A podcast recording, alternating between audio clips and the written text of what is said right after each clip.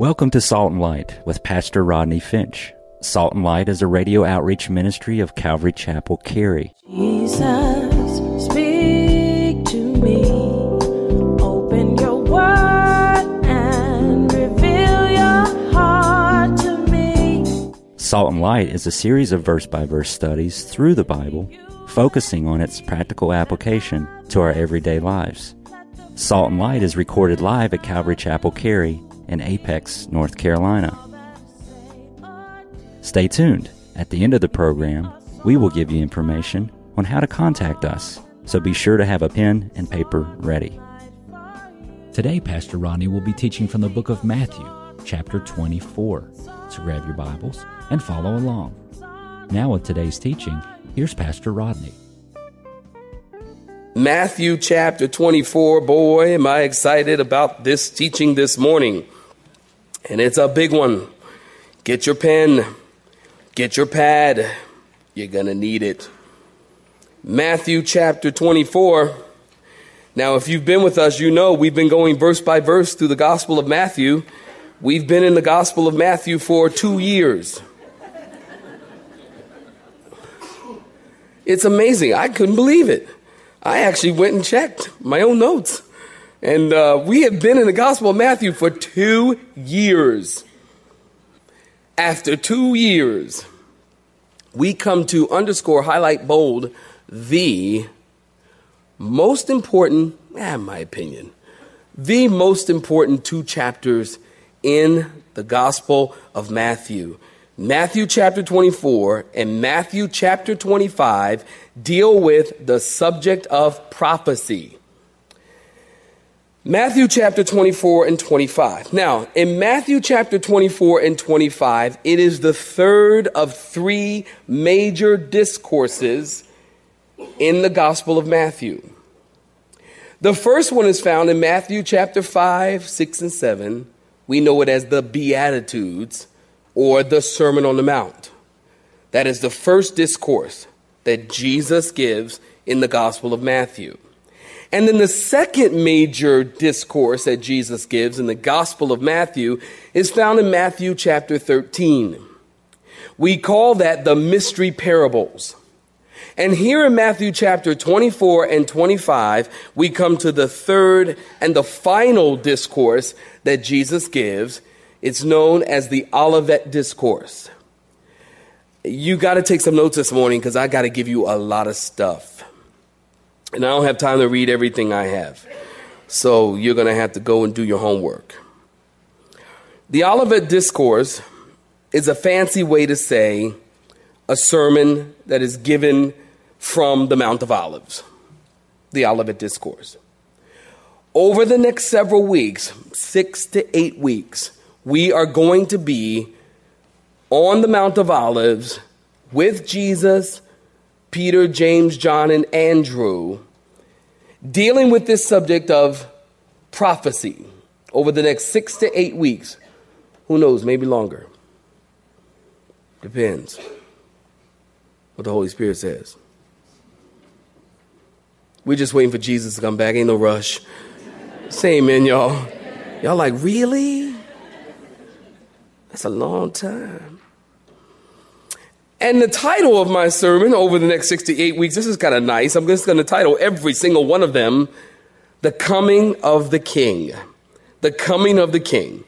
So, with that said, Matthew chapter 24, beginning in verse 1, we'll read through verse 14, and then we'll come back and we'll have some comments. I'm going to ask you, turn your brain on. I know you lost an hour of sleep, but you got to wake up and hear what the Spirit says. Amen, saints. Look at verse 1. Hey, if you're with me, say amen. amen. Then Jesus went out. Circle that. And he departed from the temple. And his disciples came up to show him the buildings of the temple. And Jesus said to them, Do you not see all these things? Assuredly, I say to you, important not one stone shall be left here upon another that shall not be thrown down. Now, as he sat on the Mount of Olives, the disciples came to him privately, saying to, saying, tell us. Now they asked him, disciples, Peter, James, and John, I'll tell you early, and Andrew, they, it's in Mark 13 where we learn that. Who are these disciples? Was four of them. And they, these four guys, they come and they ask him three questions. Notice, when will these things be? Number one. And what will be the sign of your coming? Circle that. The second question. And what will be the end of the age? The third question. And then in verse 4, Jesus answered and said to them, Take heed that no one deceives you, for many, many, many will come in my name, saying, I am the Christ, and will deceive you. And you'll hear of wars and rumors of wars. See that you are not troubled, for all these things must come to pass, but the end is not yet. For nation will rise against nation, and kingdom against kingdom. And there's going to be famines, underline that, pestilence, underline that, earthquakes, underline that, in various places. And in verse 8, all these are the beginning of sorrows. This is huge. Then they will deliver you up to, tri- to, to tribula- tribulation. I can't speak this morning. To tribulation and kill you.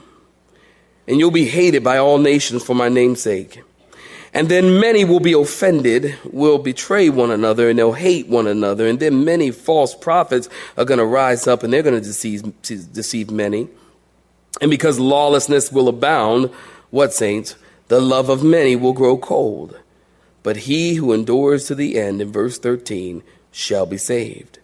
And this gospel of the kingdom will be preached in all the world as a witness to all nations, and then the end will come. Stop right there. Give me your attention. In Matthew chapter 22 and 23, remember, Jesus, if you were with us, you know this, Jesus found himself in the middle of controversy with the religious leaders. And now, here in Matthew chapter 24, the controversy is over. His public ministry is over. He's no longer talking to the multitudes and to the scribes and to the Pharisees about their hypocrisy.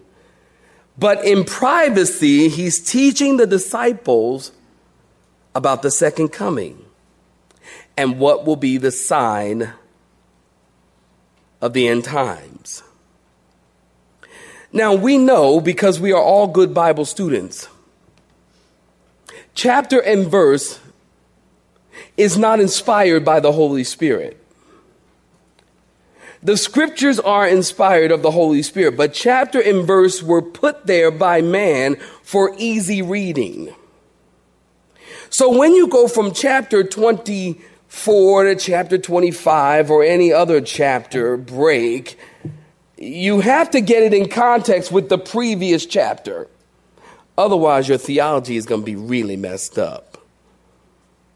Now, you want to notice here, we need to go back and just kind of peruse chapter 23, verse 37. Go ahead, look at it in your Bibles. Get back up there. Matthew chapter 23, verse 37 through 39.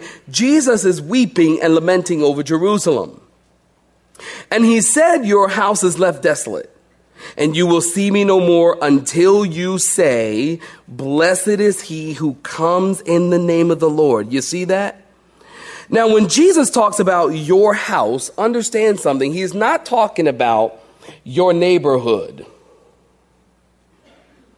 like where you live, your address, your street. When Jesus talks about your house, speaking to the nation of Israel, he is talking about the t- two things. He is talking about the temple and he is talking about the nation as a whole. So Jesus says, you want to notice, if you destroy, what he is saying is if you destroy the temple, you destroy the nation. Jesus is saying the nation's going to be judged. And the nation won't see the Messiah until they say, Blessed is he who comes in the name of the Lord. So when Jesus, what Jesus is talking about and what he's referencing is the second coming, which then takes you into chapter 24, verse 1. As they are leaving the temple, the disciples show Jesus the buildings of the temple because Jesus had just said their house was going to be left desolate. Now remember, he's talking about the temple and the nation. He said, Your house is going to be left desolate. The disciples, they're looking at the temple. They are standing there. They can see the temple from the Mount of Olives. If you're going to Jerusalem with us, it, this is an amazing sight. And when Jesus said, Your house, that temple is going to be left desolate, do you understand that this blew their minds? Because the, the, the temple were, were, was massive, it was beautiful. The stones were 40 by 12 by 12. They weighed, they, they were as large as many of them were as large as railroad cars. They weighed, many of them, 150 tons. So when Jesus says your house is going to be left desolate, they're looking at these huge, big, massive stones, and this is completely blowing their minds. This is blowing their minds. Now keep in mind that the disciples are from where? Galilee. They're Galileans. They are fishermen.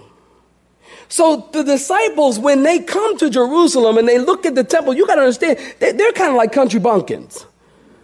The, the, disciples are coming, they, they come to Jerusalem, they see this big, beautiful temple, they go, man, there is some big old stones up there. We doggy. Disciples, they kind of country bumpkins. It's almost like if we go to New York City and you have never been to New York City, and you go to New York City, and you Manhattan, you go, man, them is some mighty tall building. They sure is a lot bigger than them is in Raleigh. You understand saying that if you understand that. Okay. So these guys, they come to the city the big city, this huge, massive temple. And Jesus says, Fellas, see that temple? It's coming down. Stone by stone. There won't be one stone left upon another. These guys are thinking, You gotta be kidding me. Now understand that there were three temples in the history of the nation of Israel. The first temple was the big, beautiful, ornate Solomon's temple. The second temple was Zerubbabel's temple. And the third temple was the refurbished Herod's temple. As Herod came in and did a building project, refurbished the third temple. Some scholars disagree with that, but I think it's true. And many do. So Jesus said, fellas, I'm telling you, there won't be one stone left upon another. And do you know that word of prophecy out of the mouth of our Lord came true to the T as it was just several years later that uh, a, a Roman general by the name of Titus in AD 70 came storming into the city of Jerusalem with his army and they burned the city and they burned the temple and when they burned the temple, the gold that was in the temple melted. And all of the gold began to seep between the cracks of the stones. And the Roman army took each stone apart, took the whole temple apart to scrape the gold. And just as Jesus said, not one stone shall be left upon another. And I believe that even in Israel today, we talk about three temples. I believe there's going to be a fourth temple. There's going to be a fourth temple. And that temple is going to be built on the Temple Mount. You know, that wee little bitty piece of property that all the commotion's over? I think there's going to be a fourth temple there. As a matter of fact, the Jewish people do too. Why you say that, Rodney? Because they're getting ready for it. In the Temple Institute today in Jerusalem, they have all the vestments prepared. They've raised the red heifers for the sacrifice. You know, the little, the little shovel pan. I cannot, I meant to find out between last service what the name of that thing was. But, but it's a, you know, the shovel to get the ashes out of the altar and, and, and all of the tools and investments that it's going to take to get back to the, to the sacrifices and get back to temple worship. And all of the clothing and the stones have been sanctified and the clothing has been purified and set apart and the wash basin and all of these things in the Temple Institute today are ready. All they're waiting on is to build the fourth temple. Now, let me tell you something, Christian. You're not going to be here to see the building of that temple. Oh, you might see it, But if you're a Christian, guess what's going to happen before that? You're going to get raptured. And then you're going to have a box seat from heaven. And you'll look down and you're going to see the temple being built. And you're going to say, Man, Lord, you said that was going to happen.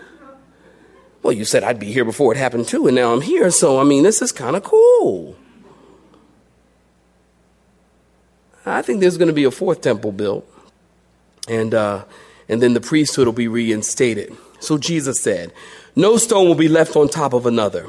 The disciples, they asked the three, three questions. What will be, what, when will these things be? What will be the sign of your coming? And what is the sign of the end of the world? And then Jesus gives them the longest answer recorded in the Bible. He gives long answers and he details prophecy. Now, there's some people, they don't like prophecy. Some people say, Rodney, why we got to study prophecy? I don't need to know about prophecy. I, I, mean, I need to know how to be a better husband, right? I need to know how to be a better wife. I need to know how to be a better father, or a better mother. Why do we study prophecy, Rodney? Why do we have to take the time to study prophecy? Let me give you two quick reasons why we have to take the time to study prophecy. Number one, because it's in the Bible. Say amen, saints.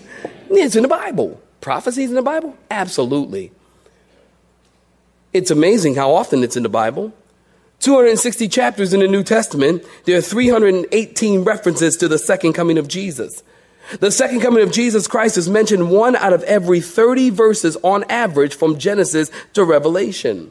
So, by the mere repeated mention of prophecy, it tells us that God wants us to understand prophecy.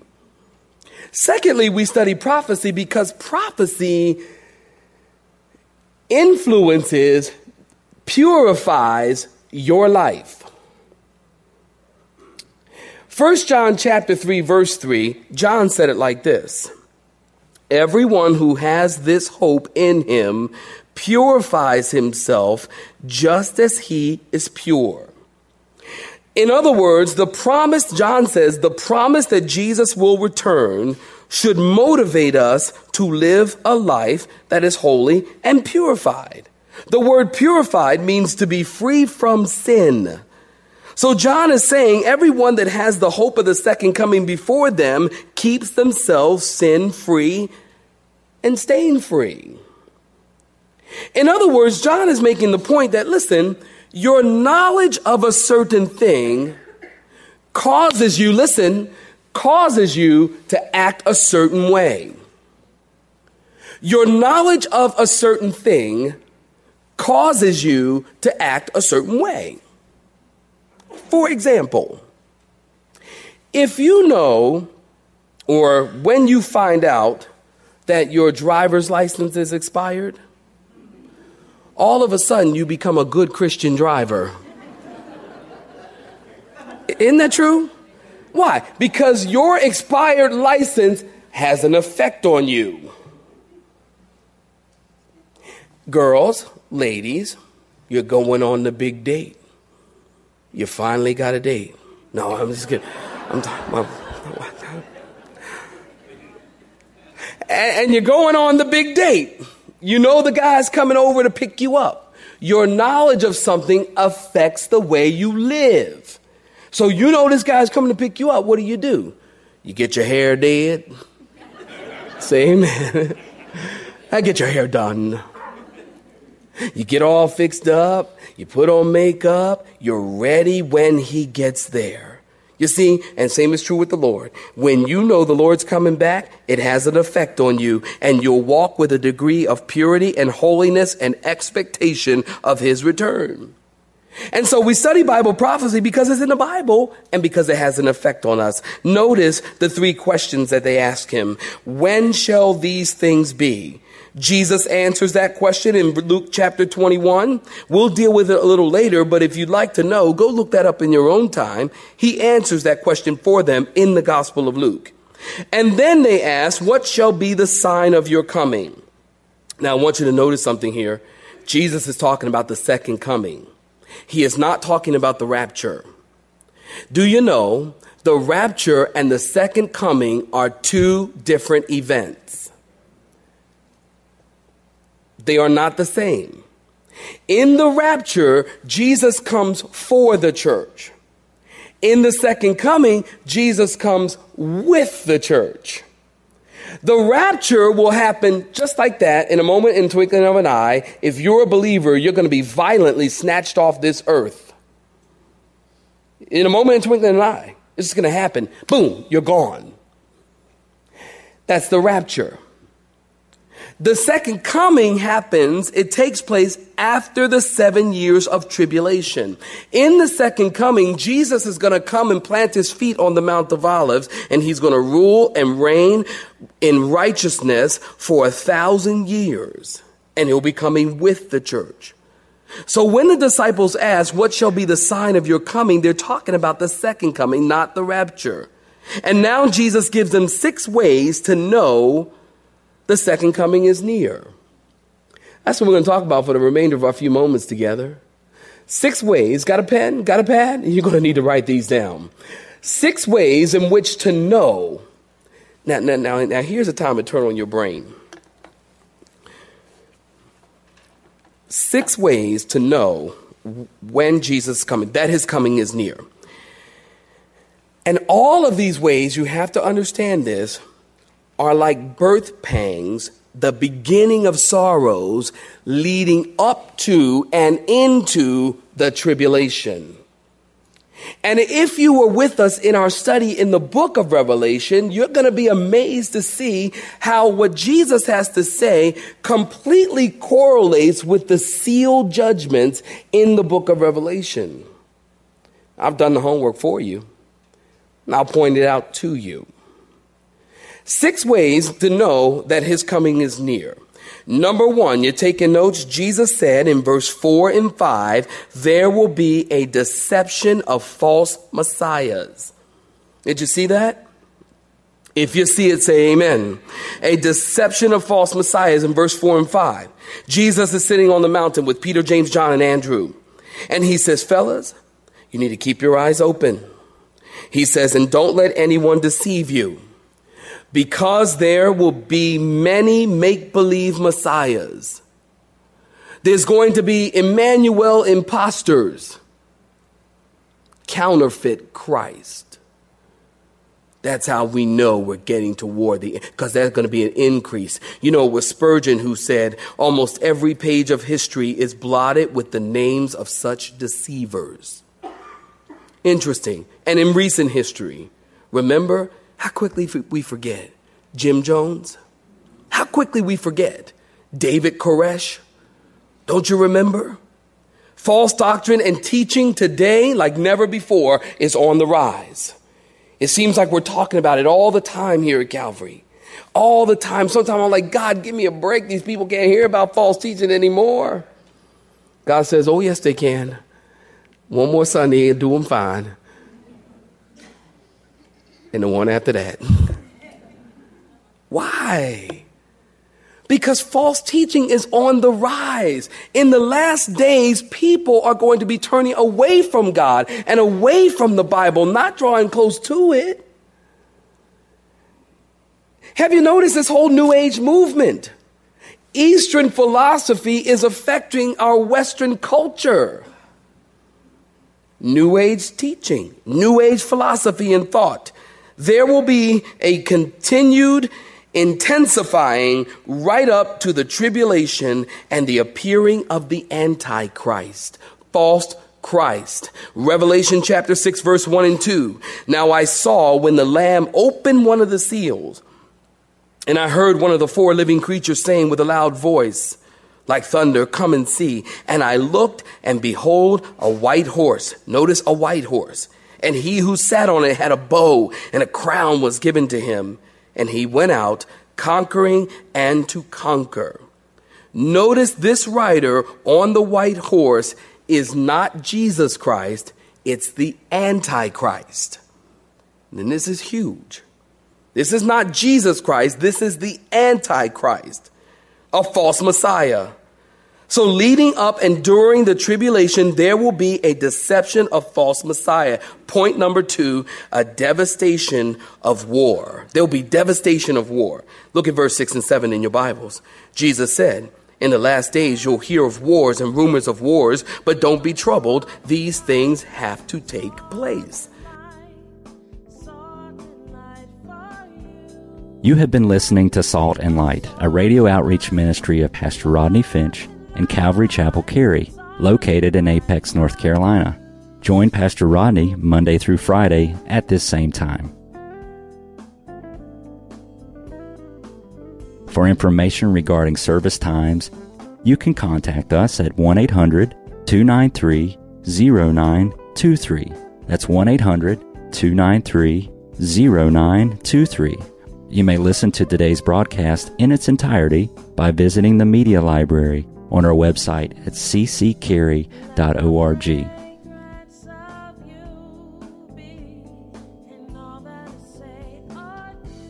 We would like to thank you for tuning in to Salt and Light and pray that you have been blessed. Until next time, may you be salt and light.